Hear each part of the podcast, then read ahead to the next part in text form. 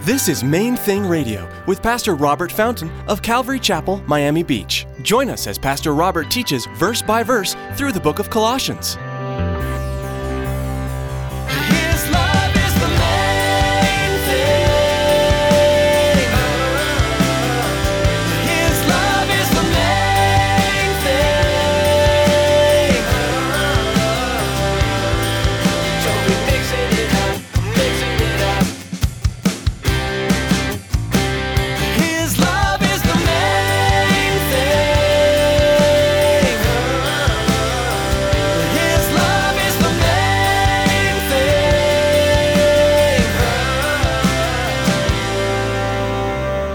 They'll be there to comfort us. They'll be there to walk alongside us. Even if they can't do anything, they'll walk with us through the darkness.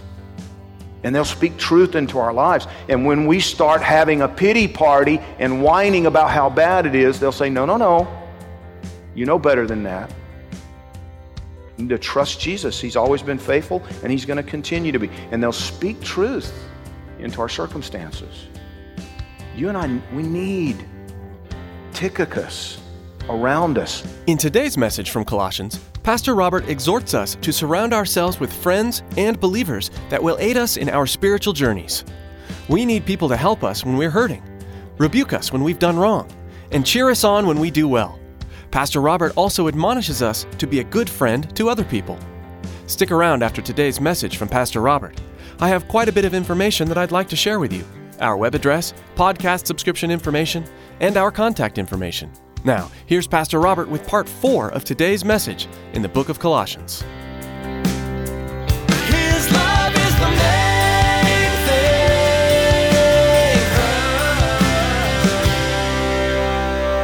Are they people who are committed to Christ, committed to sharing the hope of the Lord Jesus with a hopeless community? Are they people who are devoted to Him? Or, listen, are they people who are half hearted about their faith? You know, I had a brother come to me, this was, again, this was probably 15 years ago. I had a guy, young, young brother in the Lord came to me and he was really frustrated. He was struggling because his roommate was another Christian brother in the church, two single guys, roommates. And he said, but he said, Robert, I don't know what to do, man. Because every weekend this guy's trying to get me to go to a club with him. I'm like, really? He said, yeah, every weekend. You know, he's a Christian. He's coming to, but he's every weekend he wants me to go out to a club. And, and he said, I don't do that anymore, but it's, you know, it gets, it's a struggle. I mean, I said, you know, listen, the solution's simple. He's not behaving like a brother, so treat him like he's not one. Get a new roommate. Find another roommate. He's not living out his Christianity. I'm not saying he's going to hell when he dies. I'm saying he's a temptation to you now. He's not living like a beloved brother, fellow servant, right? A faithful servant, a, a, fellow slave. He's not following Jesus with his life. He's serving the flesh. He's, and he's trying to get you to, to do the same thing. That's not healthy. It's not healthy at all. Who do you hang out with? I mean, worse yet, are, are you yoked to people who have no love for Jesus at all? You know, we're often reminded, John James, when he was here a couple of weeks ago, reminded us that Jesus spent time with people of the world, people who needed God, people who needed forgiveness. He spent time with them. Yes, he did, but let me clarify something. He didn't hang out with them in the sense of, of being partnered, being in fellowship. Do you understand that? He wasn't in fellowship with people who needed forgiveness, who didn't know God. How do I know that? Well, because he, he was on a mission to bring them hope. He was on a mission to bring them into fellowship. But what he was doing, in effect, it was outreach. It was deliberate friendship, if you will. Reaching out to them. I don't mean that they were, you know, like nothing but a project. No, no, no. He loved them and cared about them. But he also understood that light can't have fellowship with darkness. It's impossible. One dispels the other. It won't, it won't work. L- listen to what 2 Corinthians chapter 6. 2 Corinthians 6, 14 warns us about this in no uncertain terms. It says, Do not be unequally yoked together with unbelievers. Now that's fellowship. You understand? That's fellowship. Well, there's a commitment, there's a bond. It's not just a casual friendship. There's a bond, there's a commitment, there's a depth. You can't have that You can't have that with people who don't have the Holy Spirit of the living God living inside them, making them alive. Light cannot have fellowship with darkness. He, he goes on, he talks about it. He says, What fellowship has righteousness with lawlessness? What communion has light with darkness? These are impossibilities. What accord has Christ with Belial? What part has a believer with an unbeliever? And what agreement has the temple of God with idols? For you are the temple of the living God. As God has said, I will dwell in them and walk among them. I will be their God, and they shall be my people. Therefore, come out from among them and be separate, says the Lord. Do not touch what is unclean, and I will receive you. I will be a father to you. You shall be my sons and daughters, says the Lord Almighty. There has to be a separation in the sense that you are light, they are not.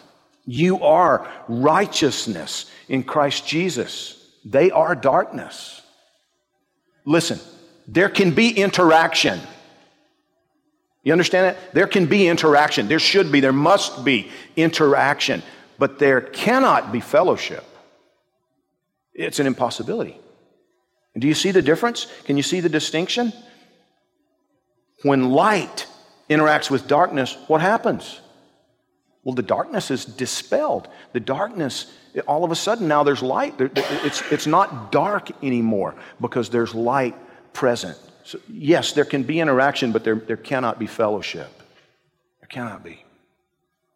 We're called to interaction. It's a mandate, it's a mission.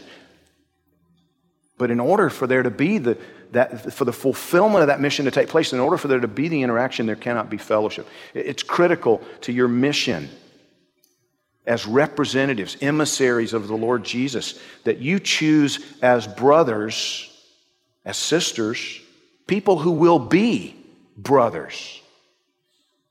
They'll be sisters to you. They will be fellow slaves on the same page with you, sold out committed to the mission, committed to the Lord Jesus. You know, it's, it's so sad for me as a pastor, and I've watched it over the years, to, to, you know, these young men and women who get drawn off course by close friendships with people who are devoted to serving themselves, serving their flesh. They're just focused on what's going to make them happy, what's going to work for them. We used to have a young guy. It actually used to just drive me crazy because almost every week, when I'd see him in church, you know, hey, how's it going? Ah, oh, you know, just trying to make something happen for myself. Just want to slap him. Wake up. That's not it. That's not it.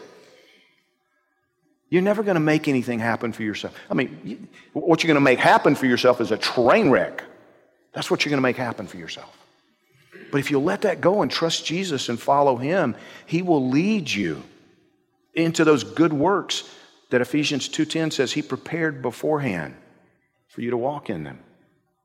It's, the focus is not on self, the focus is on Him. And that's the big difference. Trust Him and He'll make it happen. Trust yourself and you're in for a train wreck. But you and I need to be careful to identify people who have the character to be people of integrity you know, look around for Tychicus. Do you understand? Integrity, humility. They're going to be accepting of your flaws, and they're not all puffed up. I don't think they're God's gift to humanity. There's humility there. But they're also loyal enough to speak into our lives. Do you have people like that around you? People people who love you enough and are loyal enough, living in humility, they're, they're, they're very clear about their own fallenness and their own need for redemption and their own need for grace and growth and, and those things. But, but, but they love you enough and they're loyal enough that they will speak into your life. You need people like that. You need at least one or two. I understand they're difficult to find. They're not that many.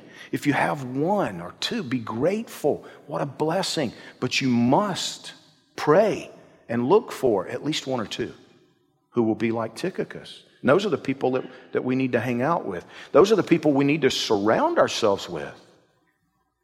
People who share our love for the Lord Jesus and our commitment to serve His will above our own desires. People who, in the hard times, they're not going anywhere.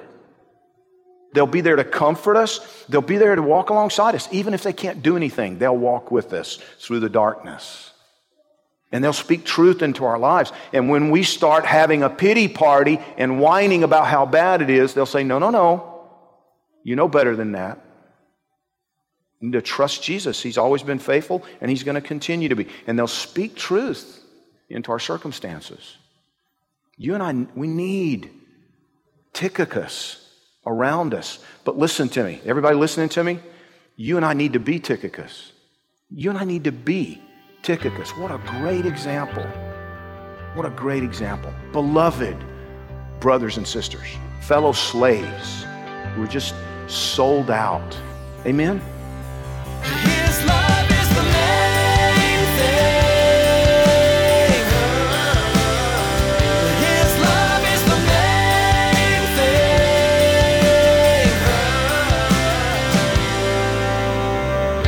Are so blessed with the technologies that God has given us these days. Being able to share Bible teaching through the radio is wonderful. A couple of other great resources are Facebook and Twitter. For most of us, these resources are part of our everyday lives. Maybe as you were listening today, someone in your life came to mind that would be blessed by hearing this message. You can share today's message on your Facebook page and Twitter feed to help spread the good news of Jesus Christ. Friends, radio is an expensive endeavor, and we want to let you know how you can help partner with us to help Main Thing Radio continue to grow. Here's Tracy. We all know that it's vitally important to support the local church, the place we call home, but it's also very important to support missionaries. Have you ever considered that Main Thing Radio is missionary work? It is. We need your support to continue to share God's Word over the airwaves. Please prayerfully consider financially supporting Main Thing Radio. Log on to mainthingradio.com and click on the donate button. On behalf of Pastor Robert and the entire production team here at Main Thing Radio, we want to say thank you for tuning in and may God bless you. Be sure to join us next time on this same station at this same time for another edition of Main Thing Radio.